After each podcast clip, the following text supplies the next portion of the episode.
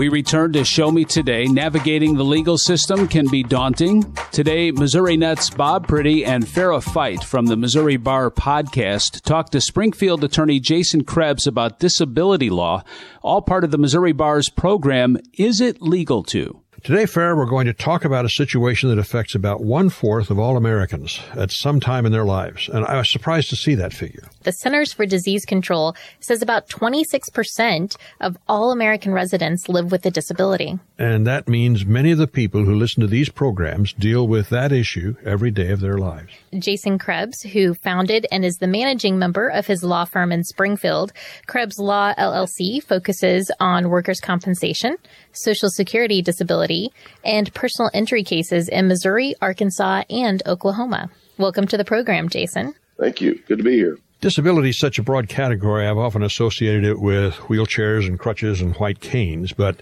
we're seeing how broad the field can be. Can you give us a brief overview of this rather broad topic before we divide, dive right into some of the specifics, Jason?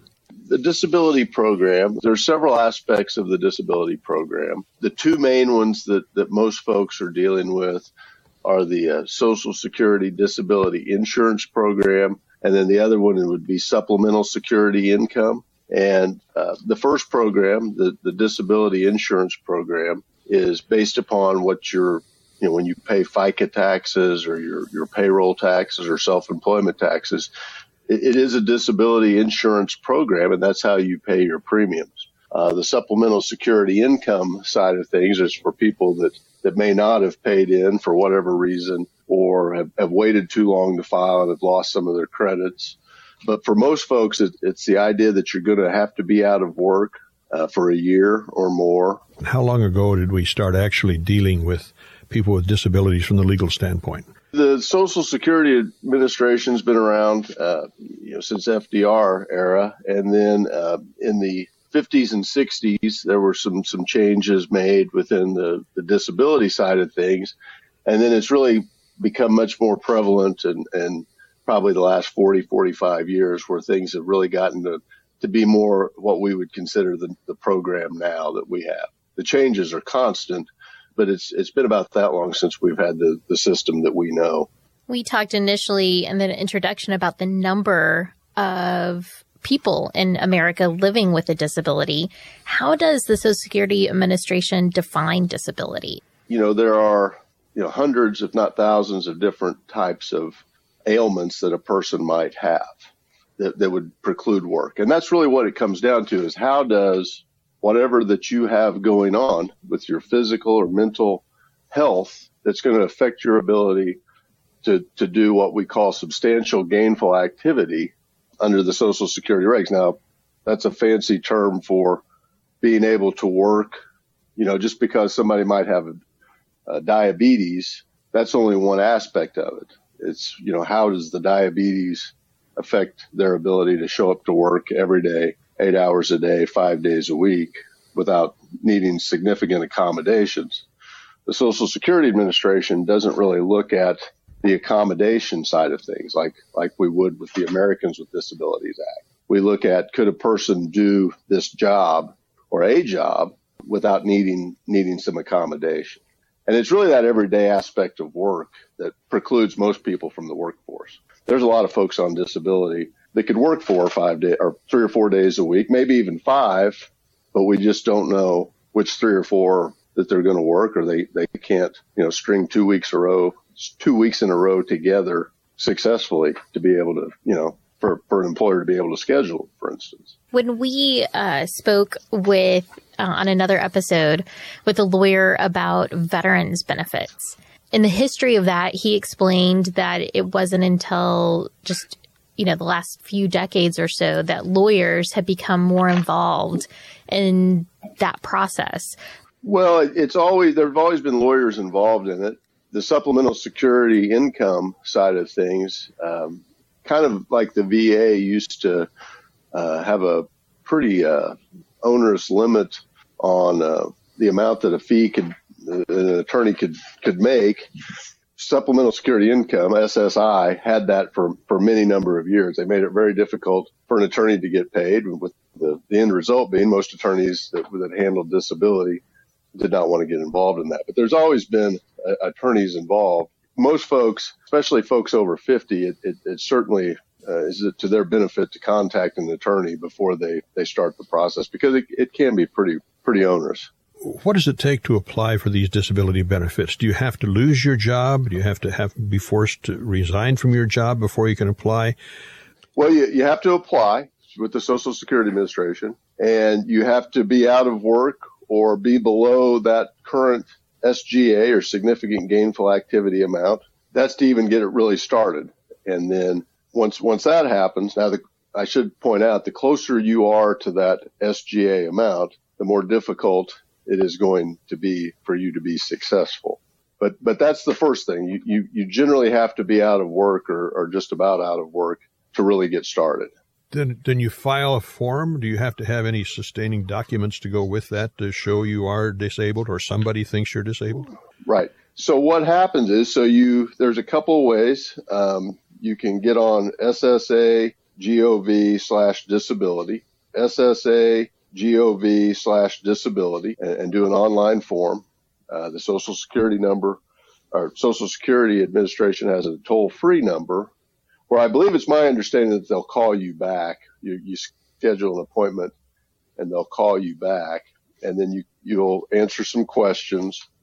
Uh, the questions are generally very straightforward, kind of you know, name, rank, and serial number, uh, places you've worked. But the real uh, key that they're looking for here, Bob, is they're looking for where you've gone to get medical care and, and where is the proof? Because ultimately, the person claiming disability has the burden of proving that they are disabled. And they're not just going to take your word for it. They want to see some medical evidence and, and, and medical evidence varies, obviously. You know, the an MRI showing severe back problems is kind of the gold standard, or a blood test, or a CT scan, where it's not just somebody coming in and claiming that they're depressed or, or those type of things, where they're, you know, it's a subjective versus objective medical evidence. Do you have to waive confidentiality of your medical records to uh, to get this information to Social Security? They will they will require you to sign a uh, HIPAA release. Yes. Once you apply, at that point, do you recommend that people contact a lawyer at that initial process, or is that something that individuals should just try to do on their own? Well, uh, there's no easy answer to that. We're used to the it depends. it, well, it is. It, it, it does depend, and, and what it depends on, um, there's there's a very significant change in the law when somebody reaches their 50th birthday or close to it, and then it it, it becomes uh, easier, quote unquote, uh, for someone to qualify for disability. And, and the reason that it becomes a little bit easier for folks is before somebody that's 40, 49, even 45 or younger folks, all jobs are on the table. You have to prove that there is not a single job out of all 1,200, or I'm sorry, 12,760 some odd jobs that they say exist in the national economy, different types of work. You have to get down to zero if you're under the age of 50. When somebody reaches 50, that narrows and we start looking at what has this person done for the last 15 years and that's what we call your relevant work history. And that's really all Social Security cares about is what you've done for the last 15 years before you claim you became disabled. And that, that applies to any age. Can you go back to any of that type of work or something really close? Or do you have a skill set that would help you adjust to something less physically or mentally demanding? Is there kind of an understanding that at the age of 50 you somehow become more decrepit than when you're 49?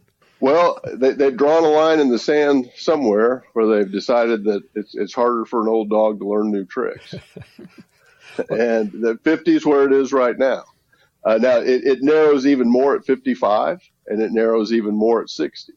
But that gets, I guess that gets to another question I'd written down here to ask you about because if you, if you're a bricklayer, for example, and you're 52 and you apply for disability because your your back has gone bad and you can't lay bricks anymore.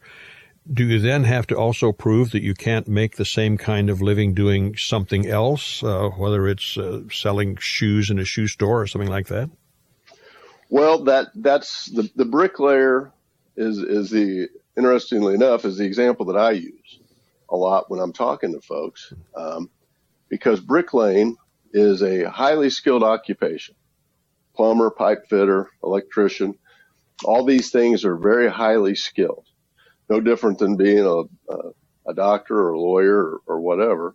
It's just you, you acquire your skill set differently, right? You, you acquire it, uh, on the job or, you know, uh, through the union or, or however.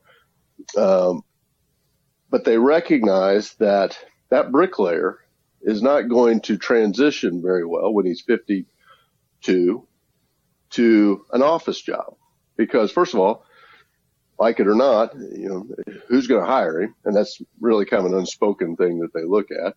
But they recognize that nobody's really going to train this, want to train this person. And they recognize that that bricklaying skill set does not transfer to that office job or that sales job. So it's not so much the proof of, of loss of income, but it's more they recognize that if if this person is going to be limited to sit down work, that nobody's really going to hire them to do sit down work at 52. The more you know about the law, the better decisions you can make for your life, your family, and your finances. I'm Farah Fite. And I'm Bob Priddy. We'll see you on the next edition of Is It Legal To? And more topics from the Missouri Bar are available at MissouriLawyersHelp.org slash Is It Legal To. Show me today. Show me today.